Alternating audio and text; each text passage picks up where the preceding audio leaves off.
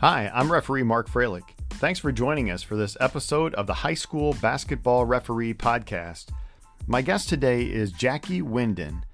Jacki is a resident of Columbus, Ohio, and has a, had a career that's included playing collegiate basketball, coaching high school, coaching college basketball, and officiating high school basketball. She played at Akron Archbishop Hoban and also played at Gannon University, where she was a Hall of Fame member uh, at both schools. She went on to become the head coach at Akron Hoban and then became one of the youngest college basketball head coaches when she took over the women's program at Case Western Reserve University. After a few years there, she was hired as an assistant coach at Akron University, and today she remains in a job that helps student athletes as the assistant director of operations at the Ohio High School Athletic Association. She is also a color analyst for a variety of TV networks for Division 1 college basketball games. She has done just about everything you can with with sports, with basketball and with helping out student athletes and I'm real excited to have her on the show today. I hope you really enjoy it. She was a fantastic interview. So enjoy the show. Hey, welcome to another episode of the High School Basketball Referee Podcast with Mark Froelich. Uh, Jacki, I tell you, you've got a great past, and, and we touched a little bit about that uh, on the intro. Um, kind of reflect a little bit about those times when you were the coach and how you might have treated officials, which I'm sure at a young age, you know, was probably a lot different because just just by the maturity level. Um, but yet you played and, and and so you knew the game. So talk a little bit about that that relationship between you and and the officials when you were coaching. Yeah, well, I appreciate that. First off, thanks um, for having me, Mark. This sure. is uh, exciting to kind of go back and and relive some of this. But um, you know, it's I think like anything, right? When you're when you become a coach after playing, you say, "I wish I would have known that when I was a player." Um, as an official, uh, now I kind of look back and say, "Well, I wish I would have known that as a coach." And uh, um, you know, the trickle down there, you don't quite have a, a grasp of the the details of the rules until you're an official and really dive into the rule book and, and get on the floor and work games. Um, I, I, am I am proud of the fact though that I, I was not um, one of those coaches that um, when I became an official um, that a lot of my colleagues then you know that had had ref games of mine said you know oh, you know you were pretty easy on us or, or things like that. I um, uh, I kind of had the mentality of a coach, uh, same way as a player, and then the same thing I, I hope to do as an official, which is just kind of focus on the task at hand and, and worry about and stay in my own my own lane with things. And I, I thought that my role as a coach was to to be there for my kids, protect my kids, and ask questions to officials if I needed to. But um, you know, my, my job was to make sure they were they were running the offense correctly, defensive matchups, kind of all those little things, and, and tried to kind of stay clear of worrying about hand checks or this or that. Um, you know, from the officials' perspective as an official now, do you find yourself uh, in the game thinking and maybe critiquing the play selection or why they're playing a one-three-one zone instead of uh, man-to-man or, or uh, why don't they get this kid the basketball? Do you find yourself doing any of that at all? All, all the time, all the time, and it's funny because we we all, you know you don't know what you don't know, and here I am saying you know why are they taking this kid out? or or things like that, and you know, who am I to say? You know, I'm not in the gym or in their practices every day. You, you know, you go with that snapshot that we do as fans, um, and what we see and what we think we know right then and there. But, um, but no, I, I am, I'm very much. Uh, it's hard to, to change gears and and and switch lenses sometimes, but very much look into it as a, you know, why did they go zone? Man was so effective, or you know, this or that. So it's it's certainly hard to turn that off. What's something that you learned, um, or something that, as an official, uh, something that, uh, as a coach, that you that can help you be an, a better official? Um, I, I think, I guess more than anything, it was um, from a passion perspective. you know, I have a great understanding, especially when I was at the, the collegiate level, when, um, you know, the, the, livelihood of a coach um, often depends at the collegiate level on how successful you are on the floor. Um, you know, we talk about, you know, being being a mentor to the kids and, and helping them through, making sure they're going to class, all of those things. But, you know, the, the competitive world of sport uh, is often dictated by how successful they are on the floor. And I think that's why, at least at, at the collegiate level, there was a lot more interaction, or you would see more interaction um, amongst coaches, especially at a higher level. Mm-hmm. Um, but in, in the high school space, it's kind of helped me to just to keep perspective, um, to channel the emotion and the drive that coaches are putting into it. Um, you know, I, I, still, and that's why I've settled into to working in the high school space. Is I'm a firm believer in education-based athletics and and the role athletics should play in one's life, um, and and be kind of a component of of who they are, not define them. And um, you know, trying to balance that has really helped because it's allowed me to be more patient with coaches um, because I understand what great passion they have for for the success and for their kids but but try to keep the perspective of um, of where athletics fits into the into into all of this. So this podcast is broken into multiple parts, uh, just so you're aware, and, and the people who may not have listened to this before. And it's just like a basketball game. We begin with the pregame, which we're going to get to in a little bit, uh, and where we get to know each other a little bit better, and that's kind of what we're doing right now. But we'll talk about a few different things, and then we'll move to the first and second quarters, break into a halftime where we'll take a short break break and uh, pay for some bills, and then we'll head into the third and fourth quarter before entering uh, enjoying some of the uh, better parts of officiating, which might be considered post game. Uh, and then finally, we'll uh, do what all the officials have to do, and that's make quick decisions. So we'll do a thing called five quick decisions, which is a light-hearted list of questions that you may or may not have answers for. So we'll see what happens. All right. So let's dive into the pregame. That's We're just getting into the game right now. And uh, so, talk a little bit about how you ended up being a basketball official.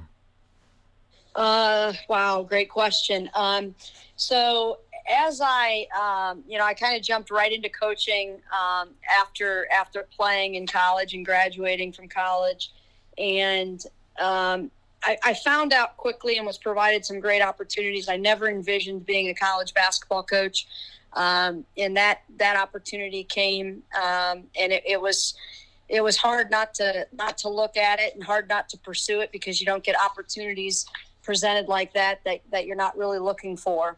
And um, as I got my feet wet with that and, and gave it a, a good crack for several years, I realized that um, while I love the game of basketball, coaching was at that level was not was not my niche. It wasn't my lifelong passion, if you will.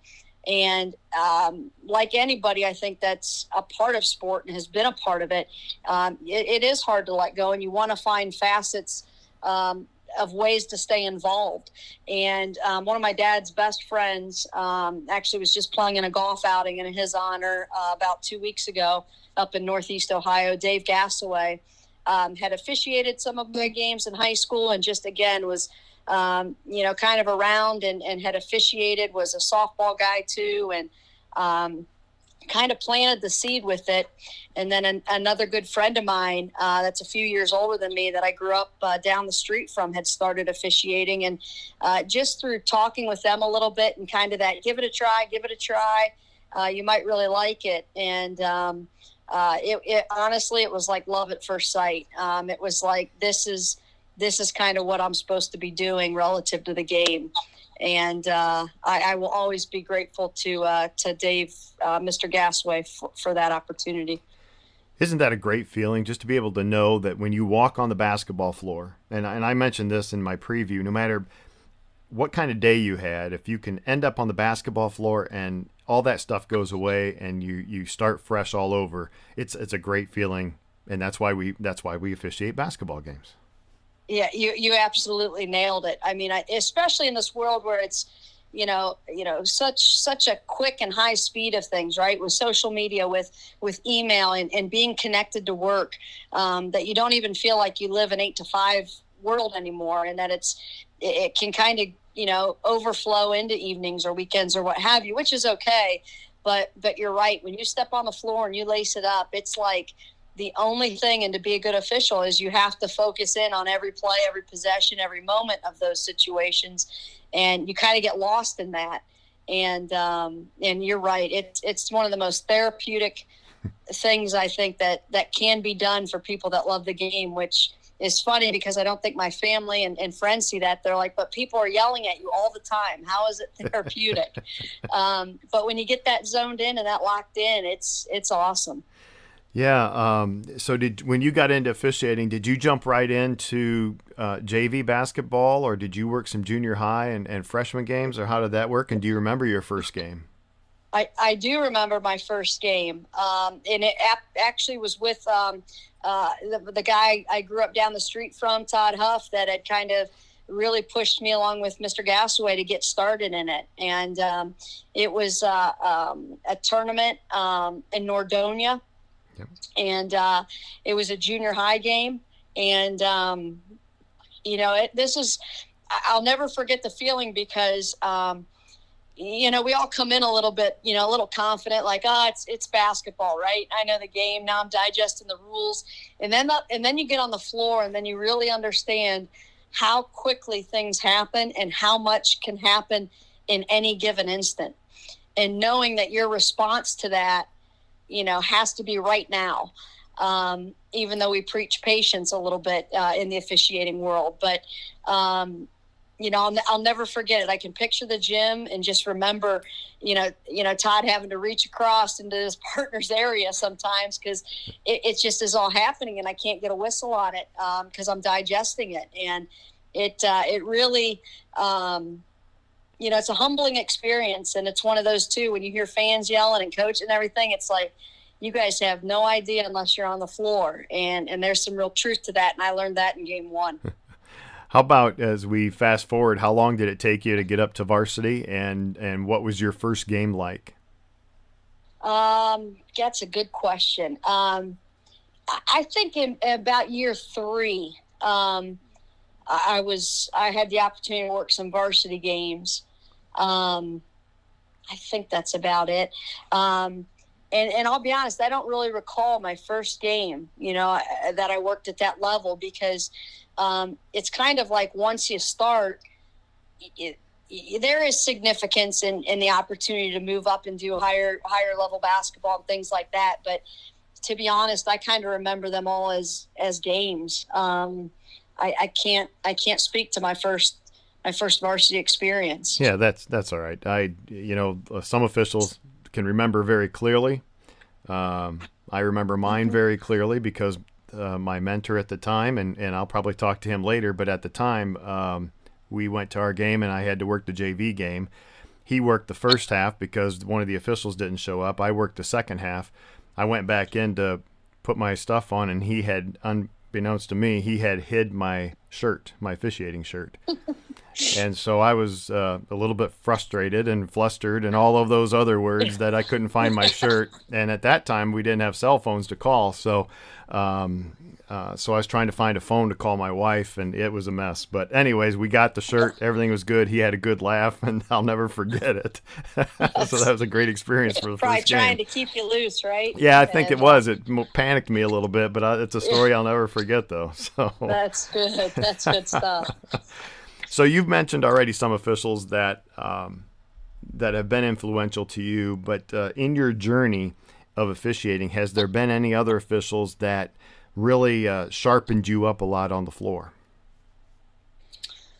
Uh, yeah, I mean, there's, gosh, there. How much time do you have, right? I think, um, you know, that that has been, um, I think, one of the great assets of becoming um, an official is you you always have an opportunity at to get better at your craft, especially when you're on the floor working with people and as, as you meet new people and you know talk through pregame, talk at halftime, and you know get a get an idea of how they are interacting with uh with uh, uh, coaches and, and, players and how they're respecting primaries and, and things like that. But um, when I was starting out, without question, it was um, with Ken Rockhold, mm-hmm. uh, and Northeast Ohio guy that that has been um, very instrumental in the high school space, and uh, especially uh, for women in officiating.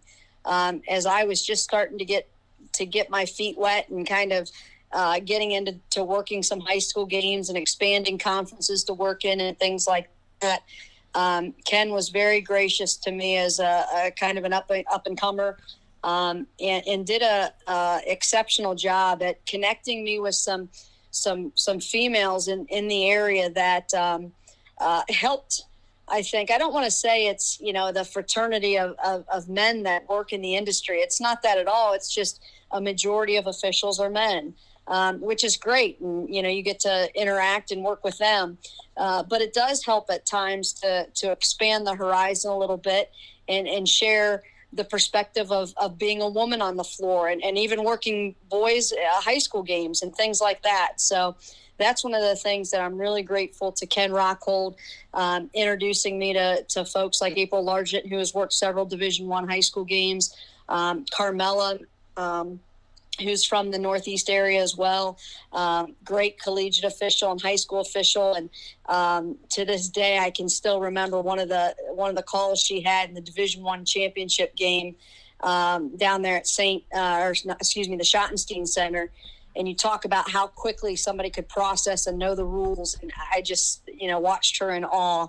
Um, I think that you know that that those have been some of the biggest influences um, to me on the floor, along with Fitz James, another guy from the Northeast area, um, Marquita Griffin, just just some good people off the floor, which make them even better officials on. Absolutely. And just briefly, as we round up the pregame, um, since we're on the topic of pregame, how important is a pregame before you go on the basketball floor? Uh, and what kind of things in your pre games do you find yourself talking about? That's uh, that's a that's another really good question, um, and I've got kind of two answers for it. I think I think a pregame is incredibly important when you're working with partners that uh, that you might not know. You know, it might be kind of what we like to refer to sometimes as the blind date. You know, this is the the first time of working with them. You're not sure you know, are they quick on the whistle? Do they let players play more through contact? Are they reaching primaries? All of those types of things in terms of you wanting to find some cohesiveness. So I think pre games are, are more extensive, or if I'm the R and, and you know, really honing in on a pregame, it tends to be a little bit more uh, in depth in regards to some of the tactical approaches to the game. Um, if I'm working with people that I've worked with before and there's a level of comfort on the floor, um, we want to make sure our pregame isn't just, you know, hey, how is everybody? Good to see you, but a refocus of, you know, what what we need to do out of the game. Not so much the X's and O's component of it, but just uh, getting ourselves mentally there um, in regards to the matchup and and things like that. So equally important, but but just a little bit different of an approach. So we end our pregame and we head out to the floor and we're talking here in the first quarter. And, and the first quarter is about coaches uh, and how we deal with coaches uh, throughout the game. Uh, what's been some of the be- most beneficial things that you have done? Some things that have worked for you in dealing with with some coaches, possibly even the upset coaches. I think more than anything, it's it's communication and listening. Um, a lot of times, coaches want to be heard um, and, you know, there's a fine line to that. Um, you know, you don't want to be abused. Um, but if you can, and, and I try to, you know, I have been told that I've got kind of a, uh, a rather level, um, a level set of emotions on the floor. Um, and I tend to be a little bit more soft spoken or, uh, you know, I don't have as quick a trigger as some of my other my other colleagues that I've worked with relative to giving out technicals or those kinds of things that I really want to have have dialogue. Um, you know, listen, hear hear what they have to say. Maybe they maybe they have a, a, point that I that I need to you know share with my colleagues on the floor, my my crew, um, or maybe it's something that they just don't really know the rule, and I get a chance to explain it to them, and and we move on.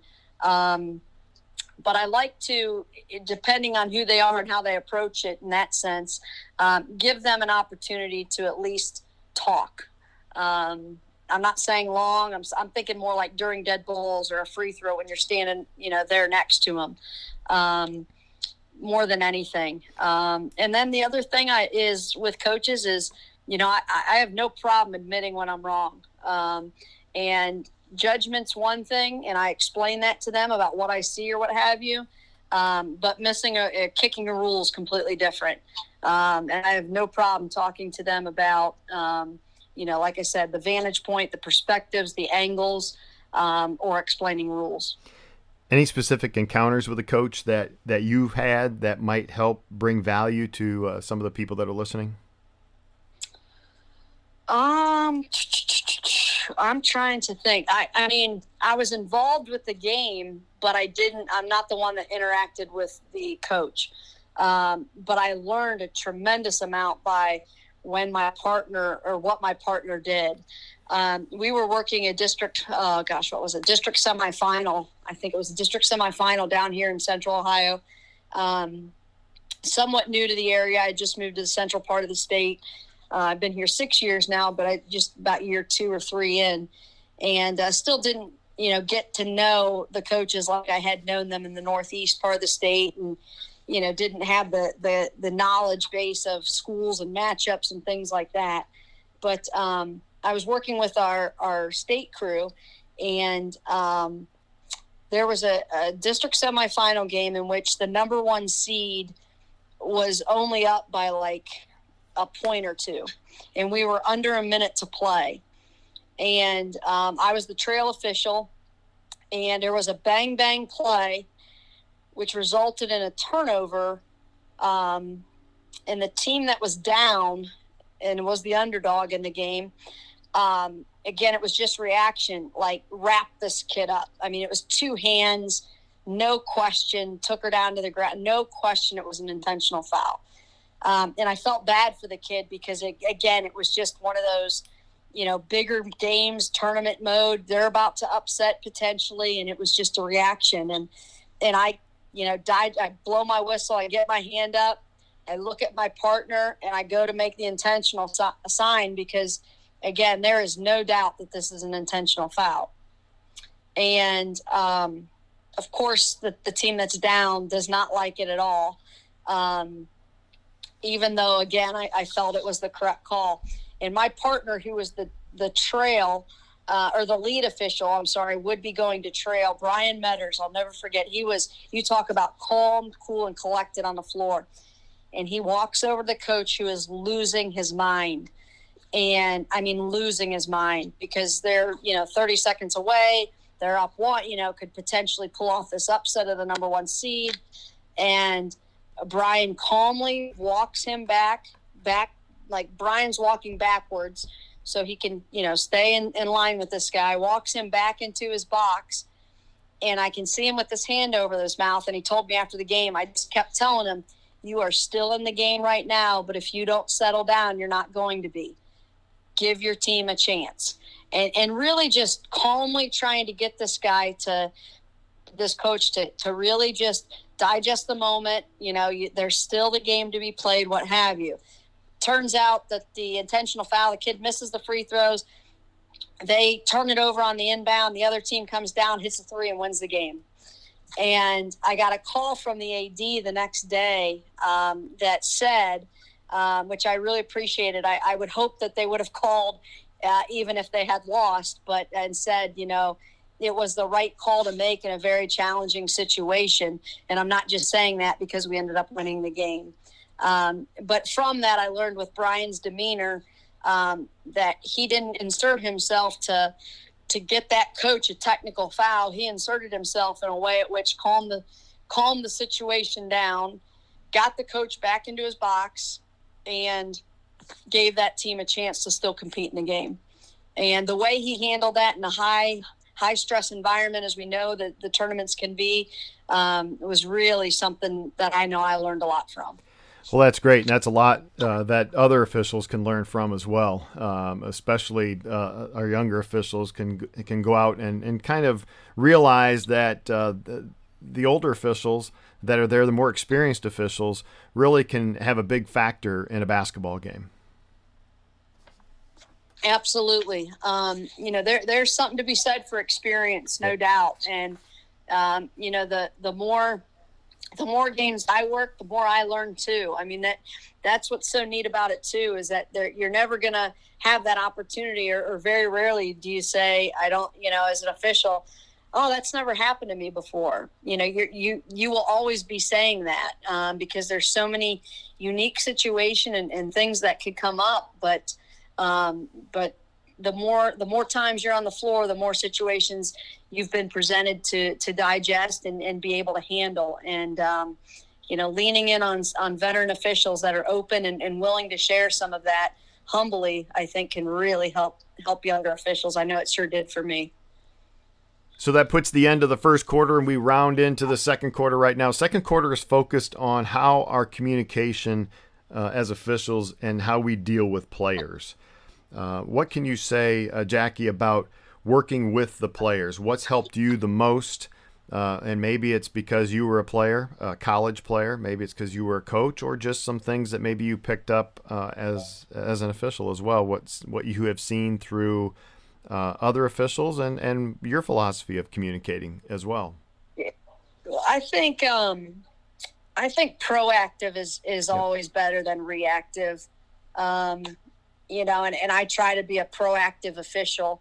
Um, when I say I talk a lot on the floor, I don't mean I'm like being disruptive or, or what have you, but it's, you know, if I'm the trail official and I've got a matchup, you know, and in the, you know, they're, they're moving the ball side, top side or what have you, and it kind of swings over and, you know, I've got a matchup, maybe I'm starting to count something like that. It's, you know, out of the side of my mouth. It's no hands, no hands, feet, feet, you know, little things like that as, as reminders. Maybe I talk too much.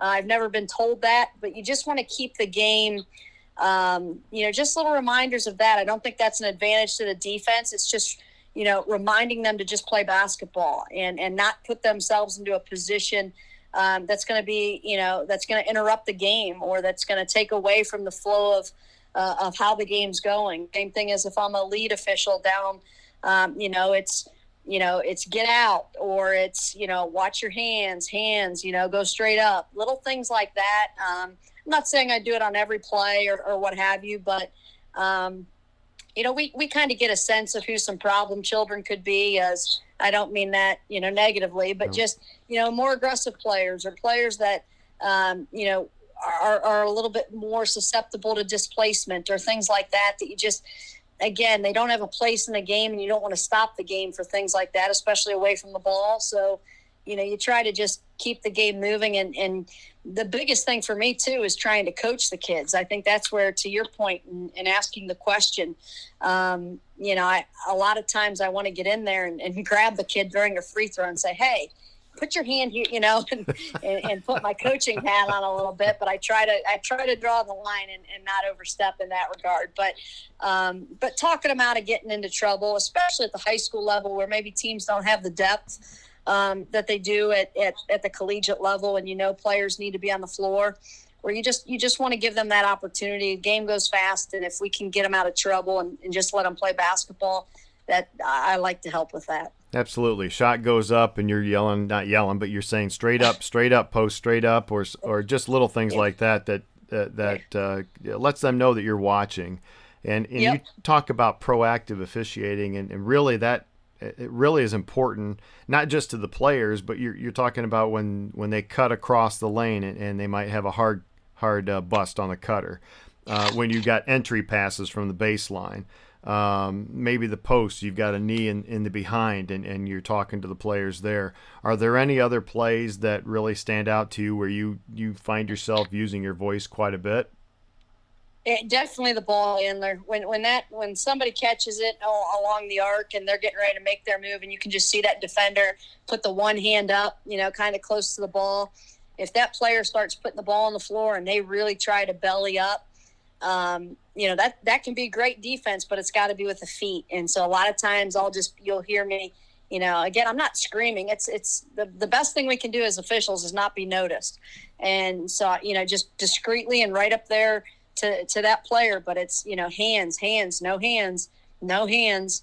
You know, and it might be one or two times if if they want to keep going with their hands or or put a hands on and what have you, then then we whistle it. And they've got to learn that way. Um, but if you can if you can get them into position to play that way, um, that I think that's that's best for the game because they're learning how to play defense within the rules, and the game keeps moving, and they get to stay on the floor. Well, this has been a great first half, and it went very quickly, and uh, it's been a lot of fun. So let's take a quick break, and when we come back, we'll head to the third and fourth quarters, followed by post game, and again the light-hearted five quick decisions. You don't want to miss these. We'll be right back. Ever have a thought while you're listening to this podcast? Uh, man, I really wished he would ask this specific question. Well, if there's a question that you would like to ask an official, let me know. Uh, send an email with your question to Mark Froelich at hotmail.com. That's Mark, M A R K F R O E L I C H, at hotmail.com.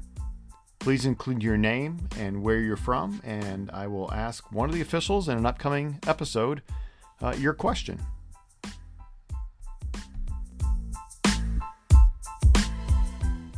Hey, before we get to the third quarter, let's talk briefly about equipment. Uh, some of the things we wear, some of the things we have in our uh, bag when we come to the games. Talk about some of the officiating equipment you like the best, whether it's your favorite whistle, your favorite shoe, favorite shirts, pants, whatever. Is there something in your bag that's like, man, I can't, I cannot go to a game, and I have to have this specific thing?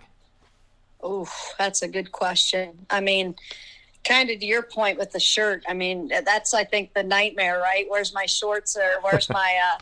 uh In fact, and this is I probably, if I know I have a game that day, I will wear black pants to work just in case, even though I've know I've packed my bag and have my black pants for the game. But uh, nearly every game I officiate, I have black pants on for, as like when I go to the game, um, just in case. But um, I'll be honest, I don't really, I'm not a really a label person, so I don't, I don't know by brand um, really what I what I use. I do know how important shoes are, especially. Yeah you know, the more you work, the more games you work and different surfaces we work on. I mean, we all know which floors have a little more give and which ones don't. Um, but I've always worn ASIC, uh, or I shouldn't say always. Uh, in the last several years, have always worn ASIC. I wore Nike before then, but um, you know, shoes to me are the most important thing um, just because it's it's a long season and, and the paws need protected. That's right. Um, That's very But other true. than that, yeah. Other than that, I, I really don't have a preference on stuff. Um, just kind of the standard, you know, run of the mill, uh, run of the mill stuff that that we that we get. That's that's the standard stuff. Yep. Yep. No doubt. All right, we head to the third quarter. Third quarter is about officials, surprisingly, right? So we t- let's talk about. I think it has to deal again with communication with officials, and we have our own communication that goes on pregame and throughout the game and after the game. So let's talk about what officials can do to improve that cohesiveness during a pregame, during halftime, and even during timeouts. That's a good question. Um, you know, I, I, think I think a big thing is um, it is to come without come without the ego in, in regards to um, into the communication piece. Um, you know, we're we're all working the floor together. We're all working the game together, and um, you know, sometimes if you know you, you know that you know you, you, we never want to kick a rule or things like that, and and sometimes it's hard to bring something up if if it's um, if it's not an environment at which you know the the channels are open to share information and and realize that we are all in this together and know you know i mean we you know you got your r your u1 your u2 and and that's on the paper but the reality is we are all we're all on the floor together. And um, you know be it a veteran be it a rookie be it anything you know providing an opportunity to you know share information come with information all those types of things i think when you make it a, a comfortable environment for a crew you're going to open yourselves up for, to have a more successful game. What do you find yourself doing when you have a younger official with you uh, during the game? Do you find yourself in protection mode? Do you find yourself um, more in a teaching mode? What what kind of things do you do differently? A, a little bit of both. That's that's you know I'll I'll gauge them regarding teaching. Um, I, am not of the mindset that it's my job to preach or to, to do anything like that. I'll make sure that our game goes smoothly and that no rules get kicked. Um, but you know, as far as feedback and those kinds of things, be it after the game at halftime, um, I'm not one that offers up things unless they they ask for it. Um, you know, I might talk about plays and things like that, but I'm not going to break down or, or be overly critical or or or share you know hey I, you know you, you need to work on this or that that kind of stuff. If they if they choose to ask i'll share information. Then i'll, I'll also ask what it was like working with me. And if there there are times they felt i put them in, in a challenging position as as you know a, a lead or a trail or, or something else. Um, but i again i think that goes back to creating the environment that that we're on the same level. Um, in some regards granted somebody might have more experience or more insight to share but I don't want them to feel um, threatened or that they are, you know, not an equal in the sense of we're, we're all working the game tonight. Um, but I also think too, when I open the door for that type of feedback, that opens the door that, you know, if I can get feedback and, and I've worked maybe more years, that, that we all should be open to it because it's, you know, every game presents new opportunities and, and, and new insights. Um, and then it's, you know they can, they can take it or they can leave it. Um, and, I, and i've encountered that as an official as well. I remember the old bobby knight you know the, the quote about bobby knight. They say you know when he calls you an idiot don't listen to him. When they tell you why they're an idiot listen to them um, and, and i love here i love that because and i've thought that way too about you know officials that i've maybe worked with that you know don't have as much respect for maybe because of how they've carried themselves or what have you. But you know maybe they've got a couple of nuggets of information they pass on and if I listen to that, then then I've grown from it too. So it's just making people comfortable and wanting to stay engaged. Any advice for young officials that are coming up? Maybe maybe they're going to be working their first year of varsity this coming season. Uh, any advice for them at all? Um, just to keep perspective. Um, you know, you know, sometimes I've, I've worked with officials that really that really struggle with you know being called an idiot or being told they're stupid. You know, you know, officials officials for whatever reason over over the years have become and and an easy and you think even every year you become an easier and easier target to just be dumped on. And that can beat you down. Uh, i know it has me sometimes you know when you have a tough day and, and all you hear are things negative things you know thrown at you it, it can be a little bit challenging. I just i just tell them to keep perspective um, you know, attach yourself and sponge to people um, that you observe. Uh, you know, come early to games and see, and and that you appreciate how they carry themselves, and, and, and sponge to that. And then probably the most important is um, you have to get in the rule book and know the rules. Um, you know, I spoke about judgment and rules before. Um, you know, I've I've messed up more than my share of times on judgment stuff, and will continue to.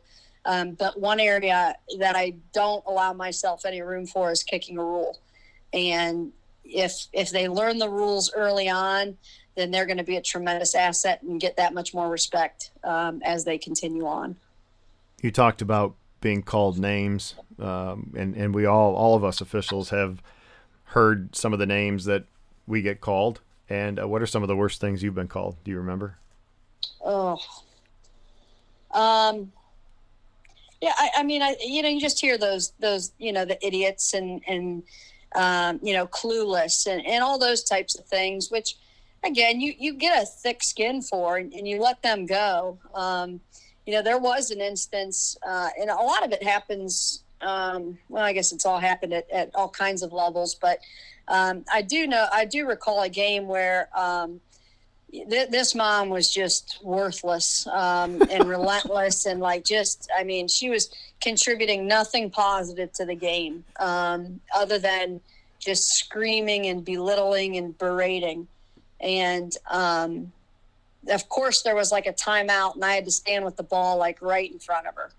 And um, I, I, I say this with a bit of caution. I don't want to say that like you know, working at the Y or at the rec center or spring ball is is is less um, structure than a, than a high school atmosphere. But I think any official or, or any player or any fan would would would agree to some extent to that. Um, and this was more in the rec environment, and um, and I could still hear her talking and stuff. And I and I just turned around, and this is when I was probably only like my second year, um, and didn't have the thick skin that I do now. And I just turned around. I said, I said, next time I'm going to bring my mom to my game to just sit here and yell at your daughter for everything that she does during the game. and then I just turned around. And then um, the game, you know, we go on with the game or what have you. And she actually walked up to me after the game and apologized wow. and said that, um, you know, that she, she, um, you know, it really gave her some perspective in that um, she needs to take a step back and recognize that we're all, you know, human and there's a human element to it. And, um, you know, and she apologized, which which I appreciated. Um, but um, but yeah, that was that was probably the most engaging in regards to conversation or or what have you. Boy, we almost consider that a success story, don't we? exactly. Yeah, exactly. So we end exactly. up uh, we end up our third quarter. We head into the fourth quarter. Fourth quarter is is kind of a smorgasbord of, of questions that we have. So this is something that uh, the game is tied, sixty to sixty. There's five seconds to go in the game. Are you with me so far? I'm with you. Okay. Team A has the ball underneath their basket and okay. has called timeout. Okay. What are you and your partners going to discuss during the timeout? We are going to discuss um, off the ball stuff. We're going to talk about screen screening, um, you know, and, and reminding ourselves to to call what we see um, be true to our primary, and then make sure that uh, depending on where the positioning it, of it is, um, clock uh, clock starting and last second shot. But most importantly, call what we see. Similar situation, but different score. Okay, Team B's ahead 62 to 60 with five seconds to go. And Team A has the ball under the basket and they've got a timeout. Now, what are you talking to your teammate or your uh, partners about? uh, steal quick foul. Um, you know, just making sure of um, you know the scenario there and, and what the situation could be. Uh, the other thing that I always bring up in that scenario too is who has the jump ball, because a lot of times as officials we get we get so excited that you know we know they're going to foul right away. That happened to me when I was a college basketball coach. Was um, uh, I told our kids I said they're just going to hold the ball they're going to inbound it and hold it because they're expecting a foul, go for the basketball. And it's exactly what our kids did. The officials met for what felt like an eternity uh, and opted to go with a foul. Uh, it is what it is. I wish I would have told them ahead of time, hey, we're not trying to foul. Um, but it's just being aware of potential scenarios and so situations like that. What kind of habits do you use on the court to remain calm? Do you do anything special, maybe uh, to focus, especially when you have to focus on a tense situation? Um, I do. I usually, um, you know, I've got my hands at my side, and I usually um, will kind of tap and touch my ring finger and my thumb, um, just to just to stay engaged, just to remind myself to stay calm. Because if I start doing it too fast, you feel that and you remember you know it's just to calm yourself down and and you know kind of pinching yourself if you will but um, uh, and i also talk to myself uh, i will throughout the game just keep telling myself you know primary call what you see primary call what you see call what you see call what you see. Um, that way you're not looking to invent things.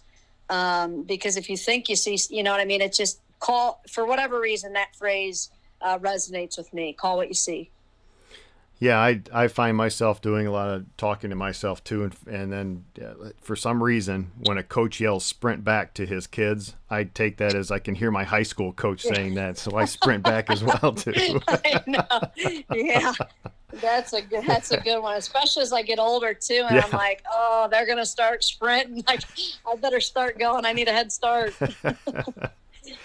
Uh, you've been around athletics all your life, you know, with uh, pretty much all your life uh, with your professional job, especially now you're at the OHSAA. So when you look at uh, officiating, what kind of things do you gain from officiating in your professional life? That's a great question. Um, you know, I, I, think it's, I go back to the word perspective. Um, you know, we, we engage and, and interact a lot with officials and um, you know, at the OHSAA, there's a lot of components that go into making games happen. And, you know, there's no question that there's an official shortage. Um, you know, people can have their lists of reason why. I mean, I think we all do. But um, for me, it's it's the integral pieces that are all parts of it. and it goes back to especially at the high school level, which is why I, I appreciate it so much. You know, it it's not like it's the livelihood for somebody to to be an official and that's their that's their world. It's it's you work all day and then you have the opportunity to go get on the floor and forget about everything, which which you alluded to earlier. And I I think sometimes that gets lost sight of. You know, I think it goes back to the point I made earlier too about the human aspect of, of being an official. And a lot of a lot of being an official is because we love the game and there are ways that, you know, we want to stay active and engaged in it and, and enjoy being a part of it too and um, I think that perspective helps just because it's it's such a key component of making sure that these games are able to happen. Absolutely, absolutely. So, you ready for this? All right, I think. What's next? yeah, really. Scariest thing to happen to you on the court, and possibly maybe even off the court, depending on the fan, coach, or player interaction. But what's the scariest thing that that has ever happened to you?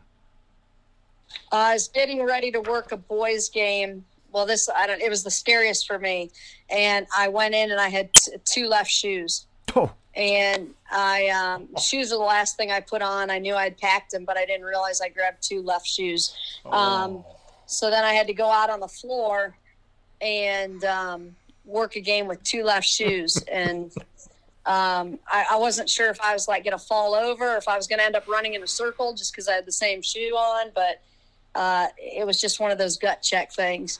Um, during a game um, would be um, I, I, kicked a rule, and um, and I, I, well I shouldn't say that our crew kicked a rule, and um, you know it went back to my point earlier about about knowing the rules and something I wish I had done, which was give myself more credit as a younger official. I, I really uh, I thought this was the rule. I, I, knew it was the rule, but in those moments, it goes to from knowing to I think that's the rule.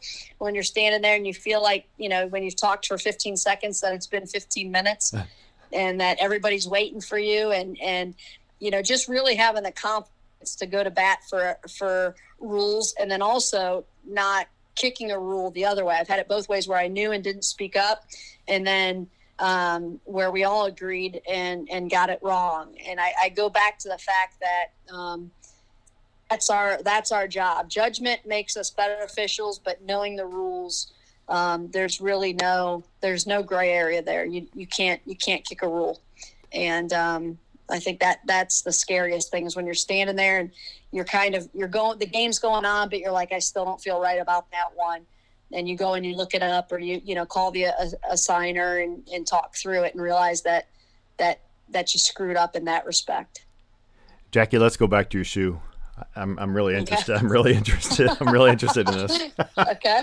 Left shoe mentally that's got to i mean you're going throughout the game and, and it kind of takes you out of the game mentally doesn't it? It it, it kind of does because every time you turn to go up the floor and you see yourself kind of like running and taking that stride and it had like you know, this is back in my Nike wearing days, and you know, I got some small feet, but they're like they're curved just enough at the top that it messes with you. Because if you see it and you're like, whoa, whoa, whoa, whoa, whoa, like you literally feel like you're going to be going in a circle, like the way it's the curvature of the top of the shoe, and it just. um it was an interesting experience, no, no question. Yeah, because if you're inbounding the basketball by the fans on the on the yeah. sidelines or by the coach, and they look down at your shoes to see what kind of shoes you have, you think they'd yeah. notice? I don't know if they'd notice. You have two left shoes on.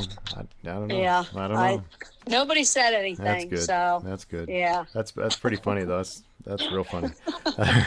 as you uh, as you look at your career so far, um, what are some of the games that that you remember the most? Fish, officiating from officiating, not officiating. Yeah. Um, uh, definitely the first game I ever worked uh, was certainly one. Um, the uh, I worked a um, regional. I think it was a semifinal, uh, Division One regional semifinal a few years back. That um, that came down to like you know last last few possessions, um, you know that that one was exciting. I mean, you know, we all say as officials, and, and every coach tries to say it too, that every game's you know every game has the same level of importance, and every game matters, and and they do. Um, you know, they do all matter, but I think we're at least me personally a little bit naive to believe that some games don't just mean maybe a tad more, or you're not going to bring it just a little bit more.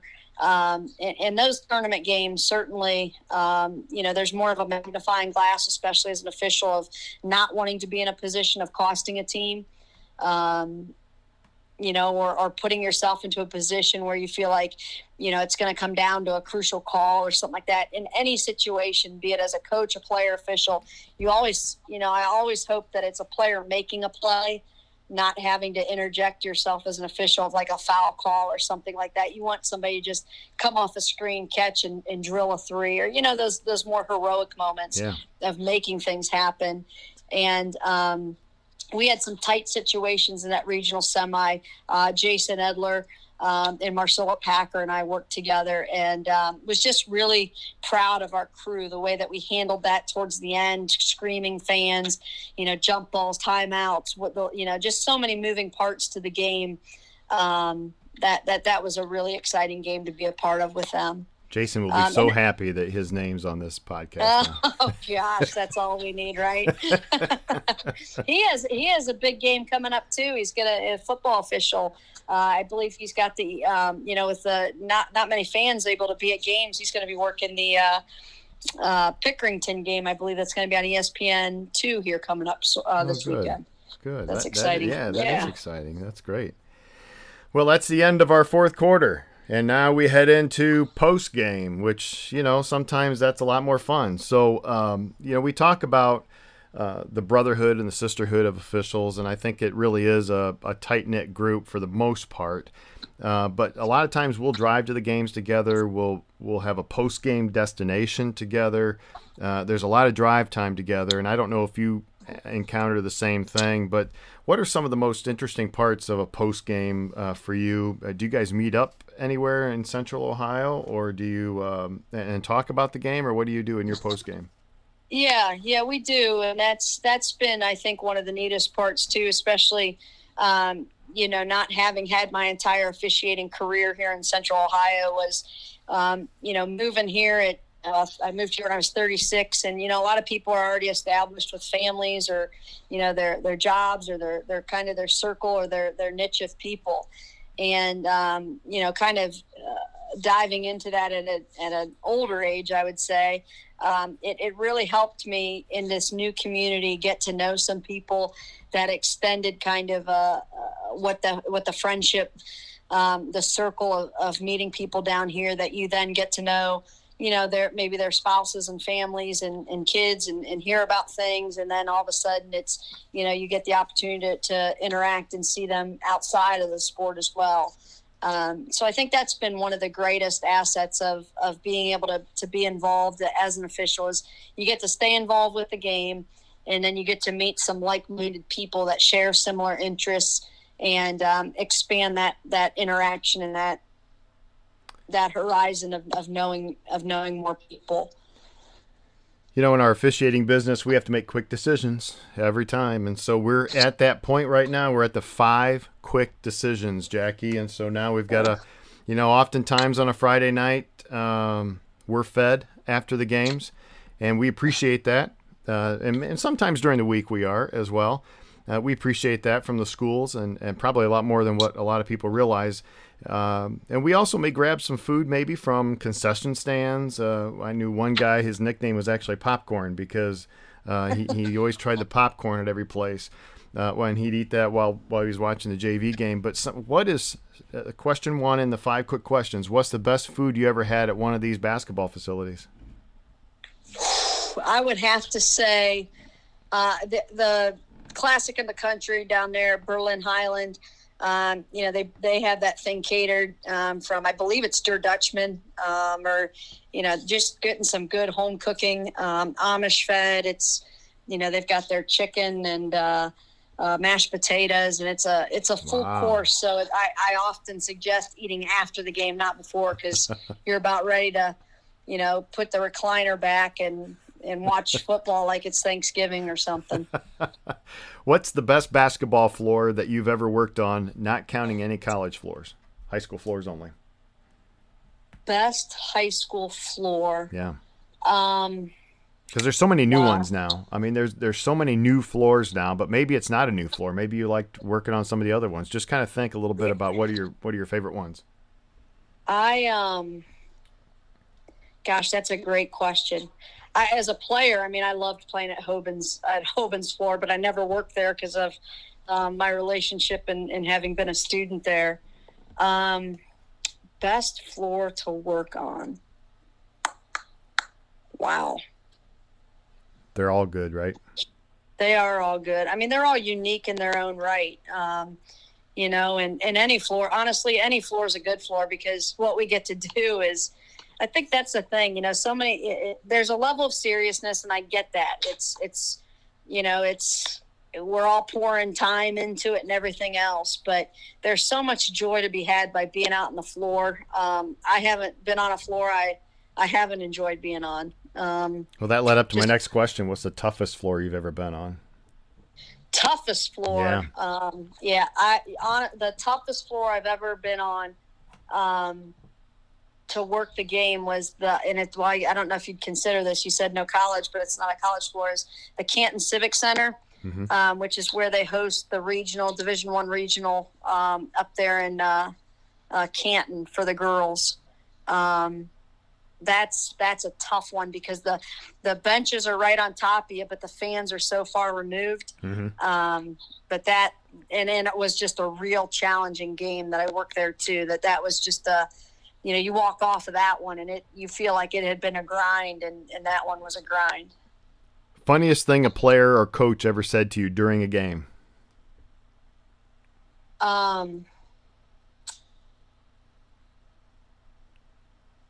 Oh, for uh, definitely as a coach was um, I had a I called a foul on a, on a girl on displacement on a um, on a like a box out, and we're walking. Um, you know, I'm you know reporting a foul going on, and a coach is walking down with me of the of the team that I called the the foul on, and he's like, "Will you please give her one more so that she has to foul out of the game because her parents won't let me just take her out?" like being very, you know, in a in a sarcastic kind of way, but just kind of that uh, that humor of uh, you know we're all in this together type thing. That that one kind of caught me off guard because usually if a coach wants to talk to you after you call foul on, on their kid, it's usually not in favor of the call you just made. Right, right. Now we're not supposed to pay attention to fans, but um, obviously in some games we hear them. So can you remember the funniest thing a fan ever said to you during a game? Um,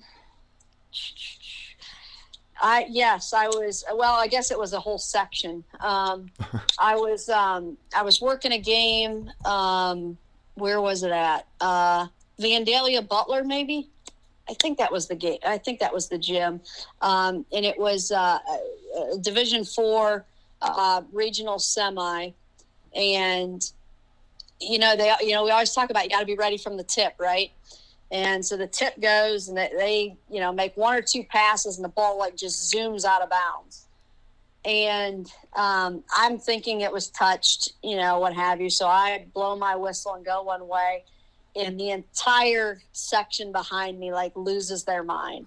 and so I'm sitting there like, you know, I look at both my partners like somebody come and correct me because clearly I've missed this. And you know, nothing, nothing, nothing. So we just so we give it to the other team and down we go. And there's, you know, maybe a couple minutes go past and um and there's a timeout and I'm standing in, in with the ball in front of the section and um I just kind of look back and I said, "So did you guys have a different look on that very first play of the game?" And um, you know, a couple of them then you know from the section start start laughing and just you know, oh, we'll we'll give you that one because we know that's probably the only one you'll have this game. And I was like, "Yeah, right." I said, "Then you guys can't say anything the rest of the game because that's my only one." But just that sarcastic kind of interaction where you know, and I think that's what kind of puts me at ease too. You know, I talk about, you know, willing to talk to the players on the floor. Um, again, not that I'm out there socializing with everybody. I, I, I don't, I'm not an advocate of that. I don't want to express that, but I think when there's times of uh, especially in a tournament, when you get to a point where you know that's people are on pins and needles right they're they you know you lose you go home and when you can humanize some moments um, especially early in the game um, you know I, I, think it helps that much more for everybody both as fans as players uh, especially as officials I want to thank you, Jacki, uh, for taking the time out of your schedule today to be a part of the high school basketball referee with Mark Froelich podcast. Uh, Jacki, I really appreciate the time.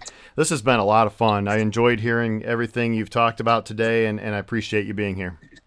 Thanks, Mark. I, I again, I really appreciate the, the effort you're putting into this, and I can't wait to listen in and hear a lot of uh, from a lot of the folks that uh, I've either known throughout the officiating days, or, or we'll get the chance to hear their stories and learn from them as well. So, um, thank you very much for the opportunity. Stay well, stay healthy, and hopefully we'll uh, we'll see you on the floor this winter. And thank you for listening today. I appreciate it very much. Uh, Jacki was just wonderful. I thought she brought a lot to the table uh, today for, for some great education uh, for you, and, and I hope you're able to get a lot out of it. If you would like to listen to previous episodes of the High School Basketball Referee with Mark Froelich podcast, you can do so on Apple, Spotify, or Google Podcasts, along with several other podcast platforms. I'd like to have you do me a favor, if you could, please. Uh, no matter which platform you're listening to, uh, please review, rate, and subscribe. And, and if you'd like to support this podcast financially, you can do so at anchor.fm backslash mark dash Froelich. Thanks again. I hope you have an enjoyable day. I hope you enjoyed the podcast, and thank you very much for listening.